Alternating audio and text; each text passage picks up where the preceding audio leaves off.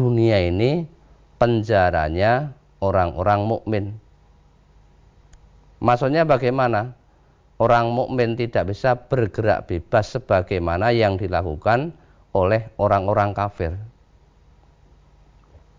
Ada batas-batas yang tidak boleh dilalui. Ada aturan-aturan yang harus ditaati. Tetapi hakikatnya segala macam bentuk aturan tadi kembalinya kemaslahatannya kepada dirinya sendiri. Ini bagi orang-orang mukmin resikonya ya seperti itu.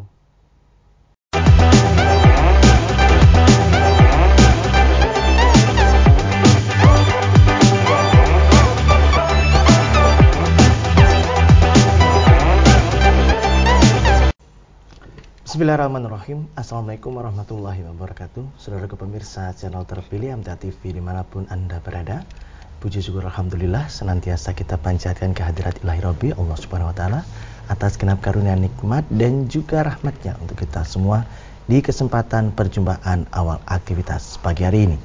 Kita jumpa kembali di program unggulan Fajar Hidayah Dan Alhamdulillah sudah hadir Ustadz Muhammad Ghazali SPDI yang nanti akan melanjutkan pelajaran sekaligus memberikan pencerahan untuk kita semua di kesempatan kali ini. Assalamualaikum warahmatullahi wabarakatuh Ustaz. Waalaikumsalam warahmatullahi wabarakatuh. Kabar baik dan sehat pagi Alhamdulillah baik. Alhamdulillah. Dan saudaraku nanti bisa bergabung bersama kami di line telepon 02716793000 SMS dan juga di WA kami yang sudah kami siapkan di 08 11 255 3000.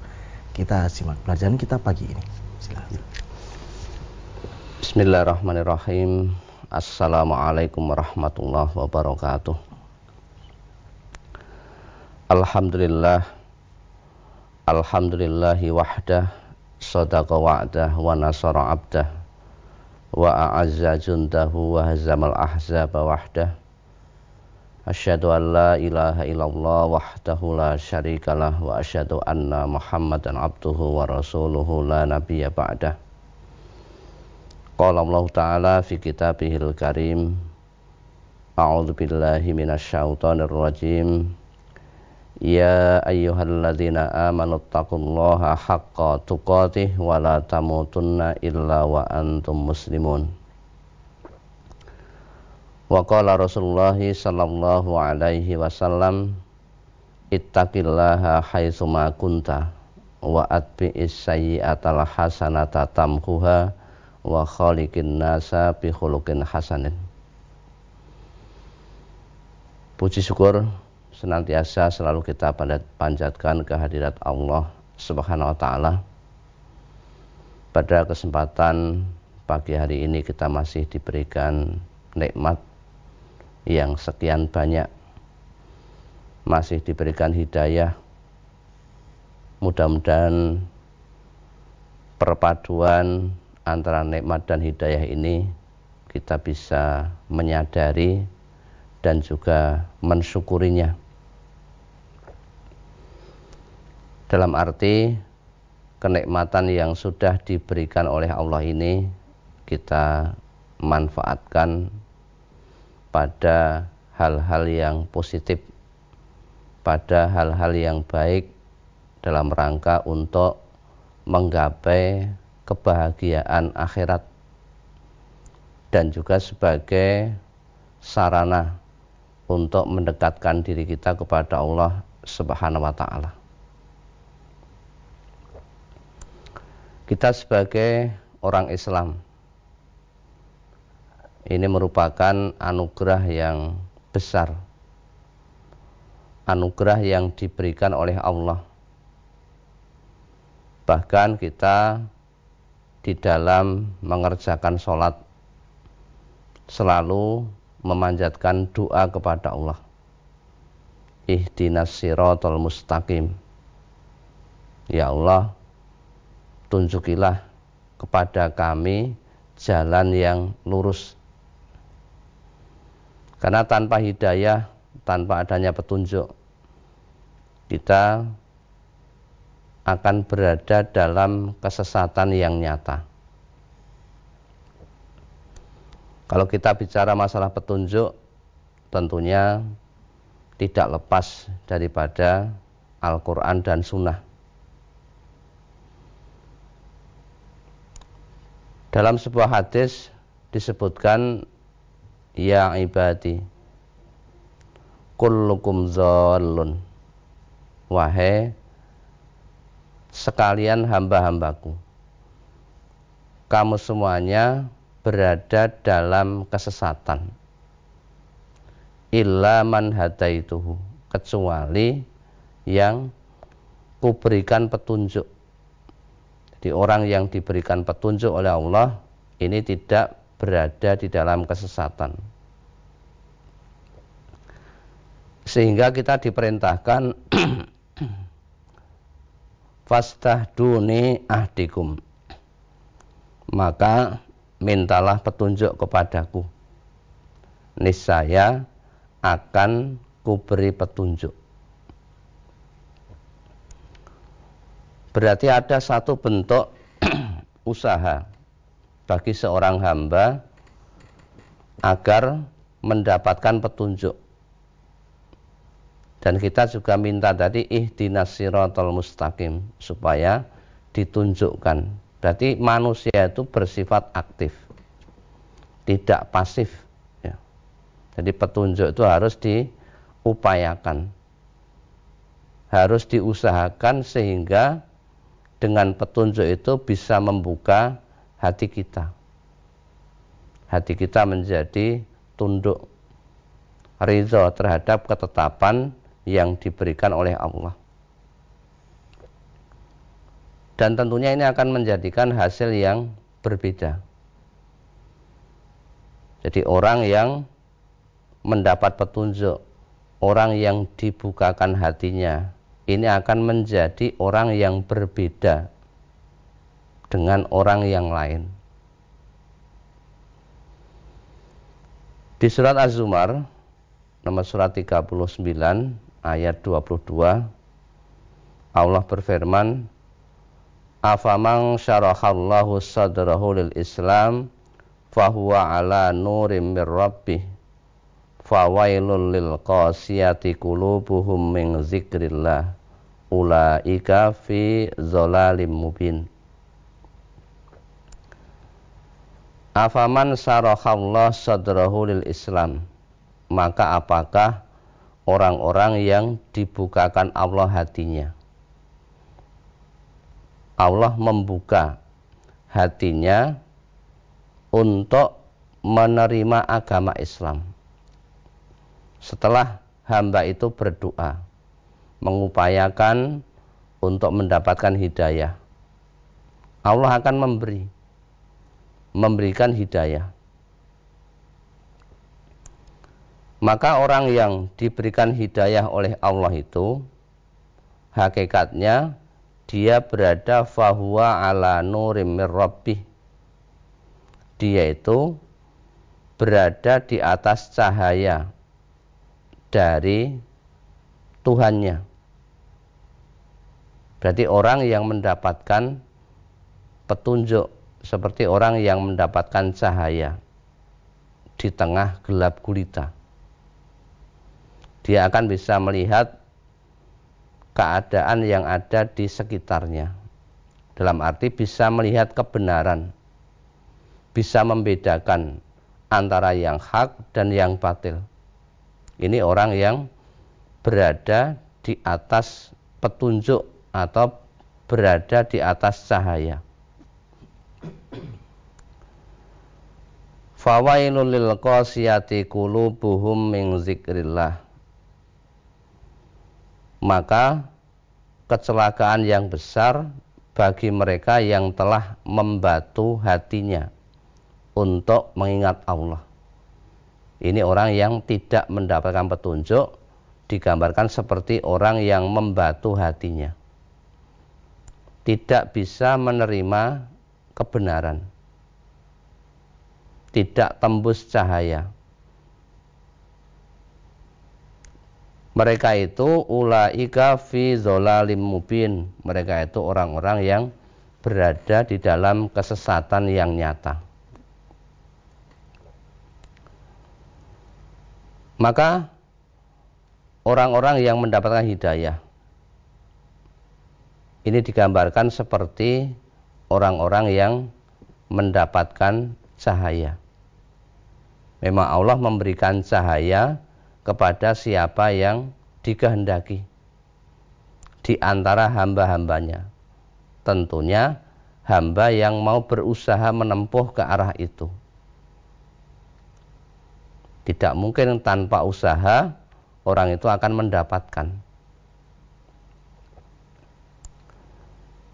Maka orang-orang yang mendapatkan hidayah ini akan dilapangkan dadanya. Akan dimudahkan hatinya untuk menerima Islam atau untuk melaksanakan aturan-aturan agama. Ini kalau orang itu mendapatkan petunjuk, mendapatkan hidayah. Fama yuridillah ayah diyahu yasroh sadarahu lil Islam. Barang siapa yang Allah menghendaki orang itu untuk mendapatkan hidayah. Yasrah sadarahu lil Islam. Maka Allah akan melapangkan dadanya untuk menerima Islam, untuk melaksanakan syariat-syariat agama. Dia menyadari bahwa syariat itu akan menjadi kebaikan baginya dia meyakini bahwa apa yang diperintahkan oleh Allah di dalamnya pasti ada kebaikan-kebaikan bagi si pelakunya. Dan sebaliknya, dia juga memahami di balik larangan-larangan itu ada kemadorotan, ada kerugian jika diterjang. Karena Allah yang lebih mengetahui tentang dibalik itu. Mungkin manusia ada yang tidak mengetahui kenapa kok ini dilarang. Allah lebih tahu. Manusia tinggal melaksanakan apa yang menjadi perintah-perintah Allah dan menjauhi segala apa yang dilarang. Nah sebaliknya bagi orang yang sesat ya, wa may yurid ayyudillahu kalau Allah menghendaki orang itu untuk menjadi sesat, maksudnya dia tidak ada usaha untuk mendapatkan hidayah, untuk mendapatkan petunjuk. Dia akan tetap berada di dalam kesesatan karena tanpa usaha. Padahal manusia itu akan mendapatkan kecuali kalau dia berusaha wa an laisa lil insani illa masa'a manusia tidak akan mendapatkan kecuali apa yang dia berusaha, apa yang ia usahakan. Tanpa ada usaha yang nyata, usaha yang konkret, dia juga tidak akan mendapatkan sesuatu. Maka orang yang sesat ini Makanya tidak ada usaha untuk mendapatkan petunjuk. Ya ja'al sadarahu zayyikon harajan. Allah akan menjadikan dadanya sesak lagi sempit. Ketika melihat aturan-aturan agama, kenapa kok ini diperintahkan, ini dilarang, itu kelihatan berat. Karena apa? Karena ditumpangi oleh hawa nafsu. Hawa nafsu yang memang selalu menyelisih daripada kebenaran. Hawa nafsu itu selalu condong mengajak kepada perbuatan yang buruk. Inna nafsa la ammaratum bisu. Hawa nafsu itu selalu mengajak, menyuruh untuk melakukan perbuatan-perbuatan jelek ini hawa nafsu. Lah orang-orang yang tidak mendapatkan hidayah hawa nafsunya dijadikan sebagai Tuhan. Sebagai yang selalu diikuti, dituruti. Padahal kalau orang ini memperturutkan hawa nafsu, ini akan menjadikan orang itu menjadi sesat. Ya. Menjadikan celaka.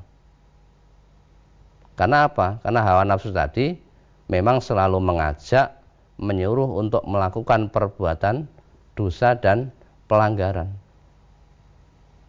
Maka jangan diikuti.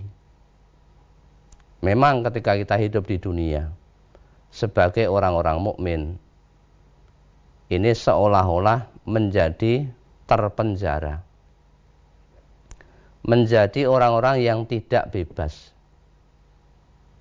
dan ini sudah menjadi resiko bagi orang-orang mukmin. Nabi kita bersabda bahwa ad-dunya sijnul mukmini. Dunia ini penjaranya orang-orang mukmin. Maksudnya bagaimana? Orang mukmin tidak bisa bergerak bebas sebagaimana yang dilakukan oleh orang-orang kafir. Ada batas-batas yang tidak boleh dilalui. Ada aturan-aturan yang harus ditaati. Tetapi hakikatnya segala macam bentuk aturan tadi kembalinya kemaslahatannya kepada dirinya sendiri. Ini bagi orang-orang mukmin resikonya ya seperti itu. Karena surga tidak bisa ditempuh dengan sesuatu yang mudah. Ya.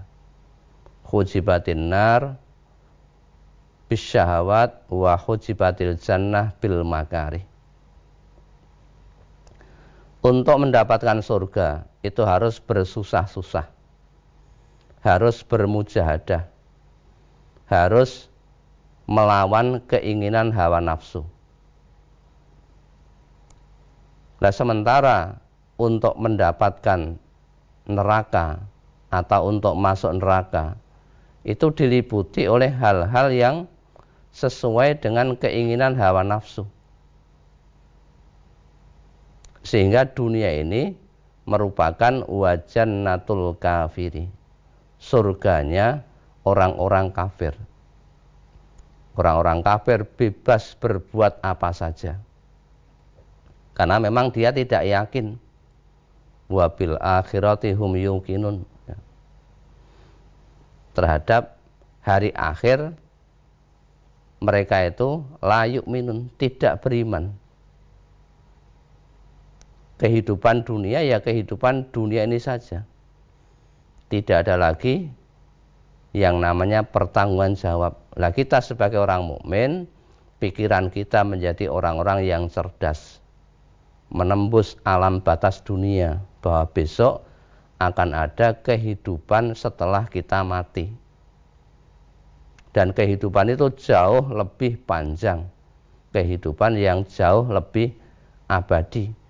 Di dunia ini sifatnya hanya fana. Sifatnya hanya sementara. Kita hanya sebagai orang yang mampir. Ya. Orang Jawa mungkin mengatakan sebagai orang yang mampir ngumpi ya, mampir singgah untuk minum. Tentunya itu tidak panjang, ya, hanya sebentar. Maka yang sebentar ini jangan dijadikan sebagai tujuan utama. Nah, tujuan utama orang-orang yang beriman, orang-orang Islam itu adalah mencari kebahagiaan negeri akhirat. Wa bataghi fima ataqallahu daral akhirah wala tansa nasibaka minat dunia. Ini tujuan utama orang hidup di dunia. Yaitu apa? Mencari kebahagiaan akhirat dengan apa yang sudah diberikan oleh Allah. Fasilitas hidup yang ada di dunia ini. Terhadap dunia wala tansa. Jangan kamu lupa, tetapi yang utama tadi wabtaghi fima ata kaulahu darul akhirah. Mencari bahagia akhirat. Lah untuk mencari bahagia akhirat tadi harus bersusah-susah, berpayah-payah, bermujahadah, melawan hawa nafsu. Ya. Tidak sebagaimana umumnya orang akan banyak cacian, akan banyak celaan, akan banyak ujian dan cobaan. Ini memang yang harus dilalui bagi setiap orang yang beriman yang menggapai surga. Maka tentunya hidayah ini harus kita selalu upayakan. Kita jaga, kita pupuk, kita rawat. Jangan sampai hidayah yang ada pada diri kita itu menjadi berkurang atau menjadi sirna. Cirinya gampang. Ketika kita melakukan sesuatu, aturan agama, kok hati kita menjadi ringan. Itu berarti hidayah itu ada pada diri kita. Hidayah kita sedang dalam keadaan tinggi. Sebaliknya ketika melakukan perbuatan yang baik kok ada sedikit malas-malasan, ya, ya, kurang gairah. Berarti hidayah kita mulai berkurang.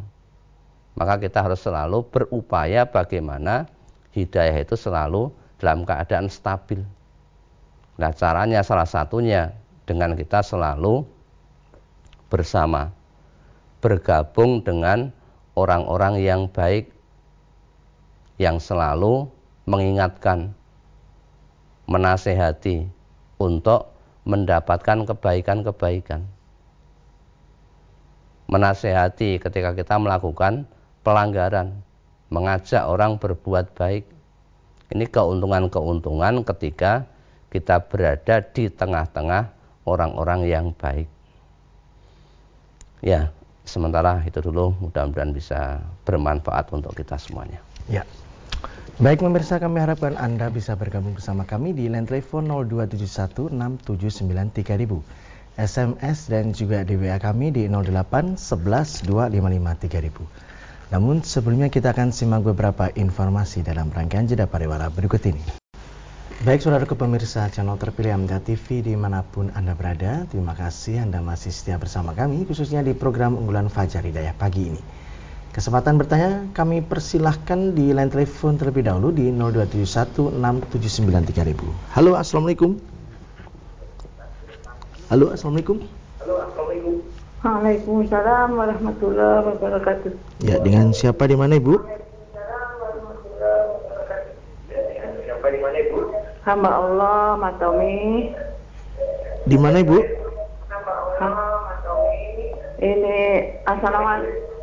Hamba Allah Mas Tommy. Ya, Ibu ada di mana? Jawa Jakarta, Jawa Timur, apa Surabaya, apa gimana gitu? Ibu ada di mana? Jawa Jakarta, Jawa Timur, apa Surabaya, apa gimana gitu? Ya.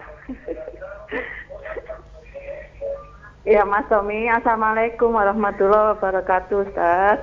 Ya, Waalaikumsalam warahmatullahi wabarakatuh. Ini Ustaz, kami mau nanya kalau ada seorang suami Ustaz. Kalau ada seorang suami Ustaz. Yang dia secara diam-diam uh, secara diam-diam. menikah lagi. Menikah lagi. nikah siri Ustaz. Nikah siri Ustaz. Dengan se seorang janda dengan alasan? Dengan alasan istrinya sudah uh, tunanetra. Uh, umurnya sudah 60 tahun suami tersebut Ustaz. Umurnya sudah 60 tahun suami tersebut Ustaz apa yang dilakukan suami seperti itu itu uh, termasuk men mendolimi istri uh, termasuk mendolimi istri yeah. dan apa perempuan yang dinikahi itu Ustaz karena tahu dia suami itu masih punya masih punya istri apa perempuan itu berdosa sama istrinya ya Ustaz Ya, demikian. Jadi mohon tausiahnya Ustaz sebagai istri yang dalam keadaan keadaan tunanetra yang cuma tidak bisa dibawa ke mana-mana untuk menempa, menemani kondangan dan sebagainya. Ya, baik. Demikian ya. Jadi jadi mohon tausiahnya Ustadz apa termasuk perempuan yang dinikah itu berdosa sama istrinya? Ya. Apa suami itu termasuk berbuat dolim pada istrinya yang sah? Ya, baik. Demikian. Mohon nas- tausiahnya Ustadz Ya. agar hati bisa ikhlas dan sabar. Ya. Ya, baik. Terima kasih, Bu. Ya, terima kasih Ustadz atas tausiahnya. Assalamualaikum warahmatullahi wabarakatuh. Waalaikumsalam warahmatullahi wabarakatuh. Ya, Allah Subhanahu wa taala berfirman di surat Ar-Rum ayat 21 yang sudah populer ayatnya. Wa min ayatihi an khalaqalakum min anfusikum azwaja. Dan di antara tanda-tanda kekuasaan Allah itu dia Allah menciptakan untukmu istri-istrimu dari jenismu sendiri. Litas kunu ilaiha dengan menikah tadi, dengan punya istri, itu kamu menjadi sakinah, menjadi tenang, menjadi tentram, menjadi damai. Kemudian wa ja'ala bainakum mawaddata wa. Kemudian Allah menjadikan di antara kamu rasa kasih dan sayang. Inna fi dzalika la ayatil liqaumi yatafakkarun. Sesungguhnya pada yang demikian itu benar-benar terdapat tanda-tanda kebesaran Allah bagi orang-orang yang berpikir. Dari ayat ini kita bisa mengambil satu bentuk pelajaran bahwa tujuan daripada pernikahan sebagaimana yang sering kita dengar agar tercipta keluarga yang sakinah, mawadah, warahmah. Itu tujuannya. Tujuan membangun keluarga. Ya. Kalau ketika kita nikah, tujuan itu tidak terpenuhi atau tidak tercapai, berarti tujuan nikah ya menjadi gagal. Karena tujuannya tadi adalah bagaimana tercipta suasana tadi keluarga yang samara, ya, sakinah, mawadah, warohmah.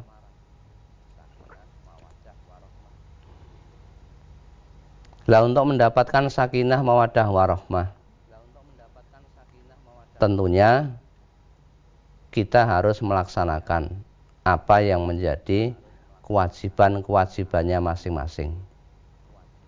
Suami memiliki kewajiban, istri punya hak, dan sebaliknya, istri punya kewajiban, suami punya hak. Kalau ini bisa dilaksanakan dengan sebaik-baiknya, insya Allah bisa tercipta keluarga yang sakinah, mawadah, warahmah. Lah haknya suami apa, haknya istri apa, itu harus dipelajari, harus diketahui. Tujuan menikah yang pertama, seorang suami ini punya kewajiban terhadap istrinya. Untuk apa? Untuk membimbing kepada jalan yang lurus, menyelamatkan dirinya dan keluarganya dari api neraka. Ya ayyuhalladzina amanu ku angfusakum wa ahlikum naro. Wahai orang-orang yang beriman, jagalah dirimu. Jagalah keluargamu dari api neraka. Yang bahan bakarnya adalah manusia dan batu. Ini tujuan yang pertama atau kewajiban seorang suami. Jadi istrinya dipahamkan tentang agama, dirinya sendiri juga paham memahamkan. Nanti insya Allah kalau ini sama-sama paham akan mengerti tugas dan kewajibannya masing-masing. Tujuan menikah tidak hanya hanya men menyalurkan nafsu sahwat tidak hanya itu. Tetapi ada misi khusus Ya. Dan nikah ini merupakan sesuatu yang dianjurkan, disunahkan oleh Rasulullah Sallallahu Alaihi Wasallam. Sehingga kalau tadi seorang suami, misalnya istrinya kondisinya dalam keadaan yang mungkin ada sedikit keterbatasan, maka tujuan menikahnya tadi apa? Memang dibolehkan betul, ya fankihu ma tobalakum minan nisa masna wa sulasa wa ruba. Ya. maka nikailah wanita yang kamu sukai. Berapa? Dua tiga empat. Tetapi dilanjutkan fa'in heftum alla ta'dilu fawahidatan jika kamu takut menikah dua ini berbuat tidak adil, ya, maka cukup menikah satu. Ya. Sebab nanti keadilan ini akan dituntut oleh Allah besok di hari akhirat. Ketika punya istri dua, punya istri tiga. Ini syaratnya harus adil. Tidak berat sebelah. Adil tidak mesti sama. Ya. Ini tidak berat sebelah ya kedua-duanya ya dijaga. Kedua-duanya disayangi dikasih. Bukan berarti kalau sudah punya dua istri yang satu ditinggalkan. Tidak seperti itu. Berarti dia tidak bisa berbuat adil. Kalau hanya seperti itu dia hanya menuruti keinginan hawa nafsu. Nah, bukan mencari sakinah mawadah warohmah yang mendukung bersama-sama menuju kepada surganya Allah subhanahu wa ta'ala Oke, sementara itu dulu. Kita beralih di SMS dan WA Ustaz dari Ibu Ais di Tangerang menanyakan tidak menikah termasuk tidak menjalankan perintah Allah atau bagaimana Ustaz? Mohon tausiahnya. Ya. Kita sebagai orang Islam itu diperintahkan oleh Allah supaya ya kita taat kepada Allah dan Rasulnya. Jika kamu mencintai Allah, in kuntum Allah fattabi'uni. Jika kamu cinta kepada Allah, maka ikutilah aku. Nah siapa? Mengikuti Nabi. Nabi itu diutus di dunia sebagai uswah hasanah sebagai contoh yang terbaik bagi manusia yang mendapatkan kebahagiaan. Kemudian nikah ini juga merupakan perintah Nabi ya maksaros syabab wahai para pemuda. Manis tato amingkumul ba'as.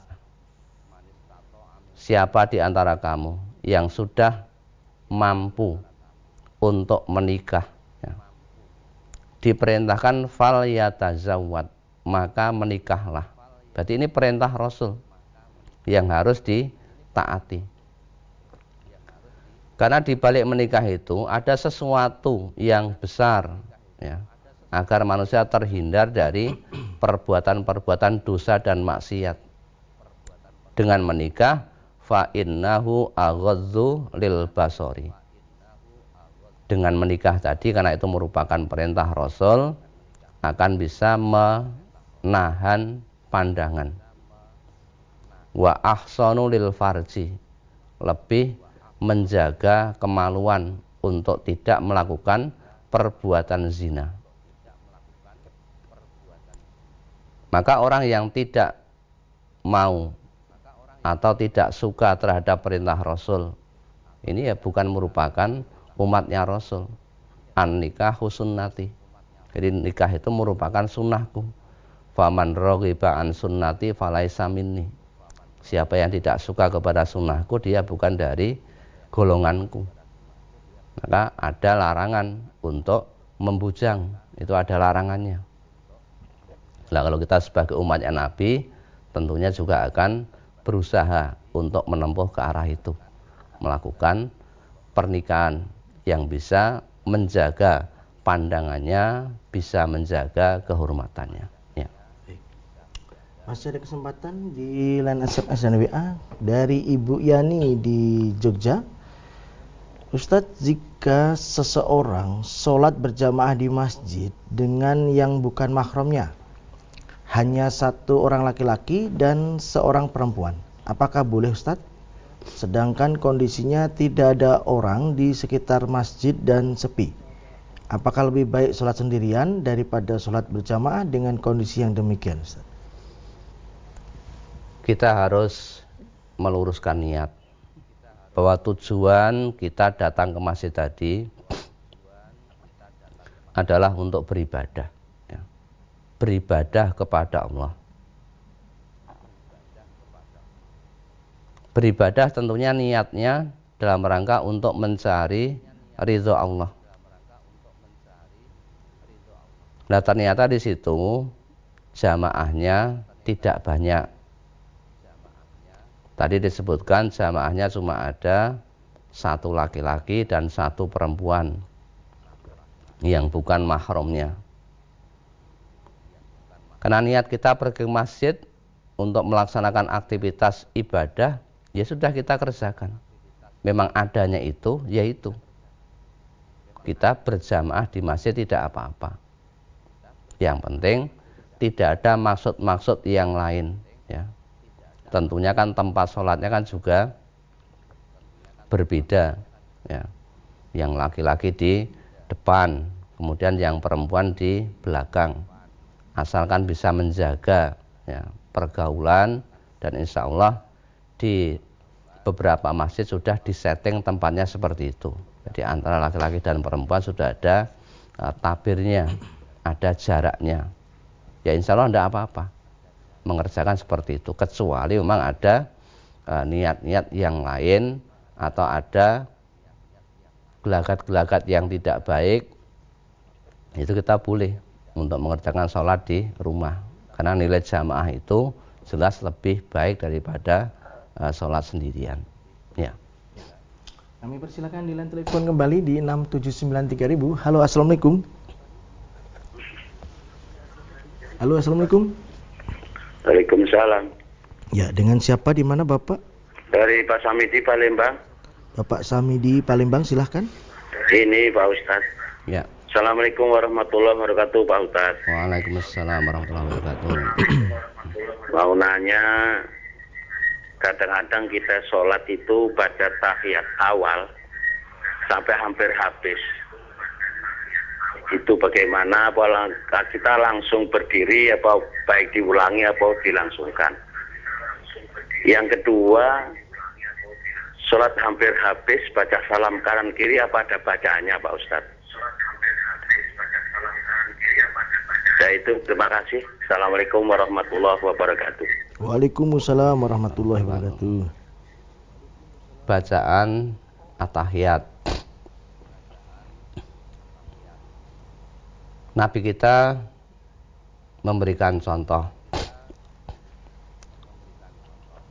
bagaimana orang itu beratahiyat ya.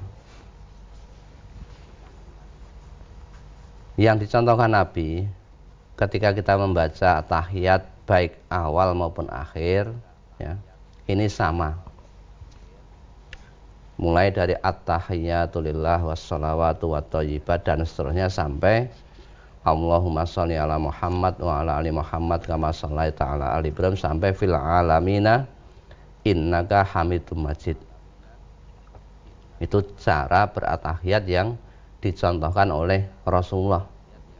Jadi antara atahiyat awal dan atahiyat akhir itu sama. Kemudian yang kedua tentang salam. Tok bacaannya apa tuh tadi gimana tadi? Ya. Memang ketika kita salam, ia mengucapkan Assalamualaikum warahmatullahi wabarakatuh. Ini baik imam maupun makmum semuanya mengucapkan sama. Ketika noleh ke kanan mengucapkan Assalamualaikum warahmatullahi wabarakatuh. Kemudian menoleh ke kiri Assalamualaikum warahmatullahi Atau ketika menoleh ke kanan membaca Assalamualaikum warahmatullahi Ke kiri juga sama Assalamualaikum warahmatullahi Itulah bacaannya ketika kita uh, melakukan salam dalam sholat maka terkait dengan sholat ini kita hanya mengikut ya. Sallu kama ro'aitumuni usolli. Sholatlah kamu semuanya sebagaimana kamu melihat aku Nabi mengerjakan sholat.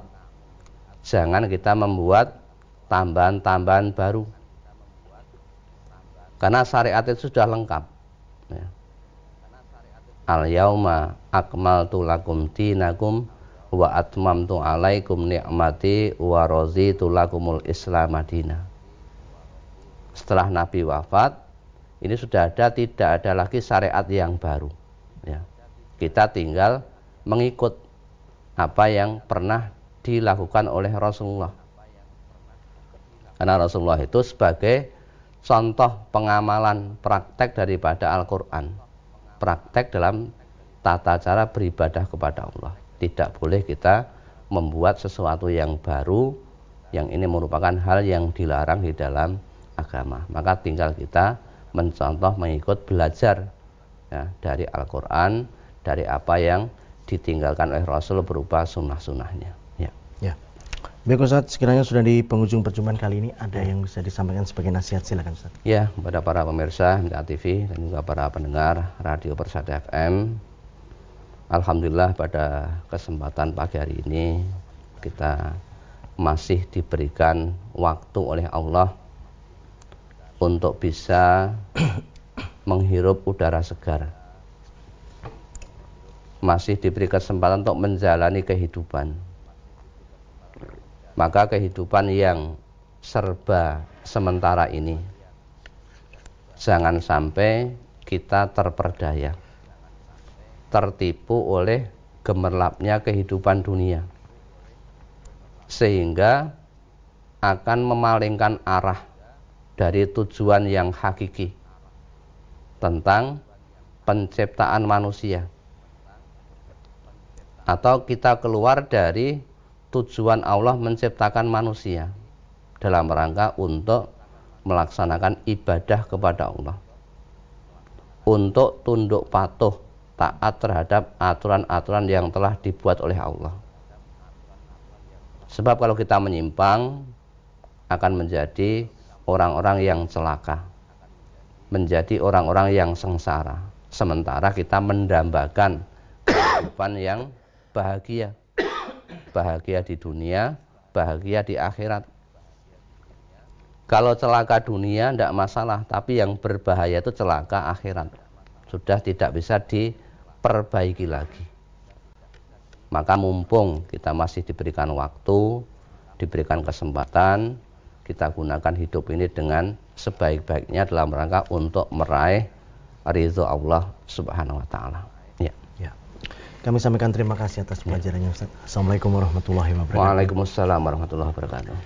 Baik saudara pemirsa channel terpilih MTA TV di mana pun Anda berada Demikian tadi telah kita simak dan itu bersama program unggulan Fajar Hidayah pagi ini Kita jumpa kembali di kesempatan mendatang dan saya Tomel Fatoni pamit undur. Alhamdulillahirrahmanirrahim. Subhanakallahumma wa bihamdika. Asyhadu alla ilaha illa anta astaghfiruka wa atubu ilaik. Assalamualaikum warahmatullahi wabarakatuh.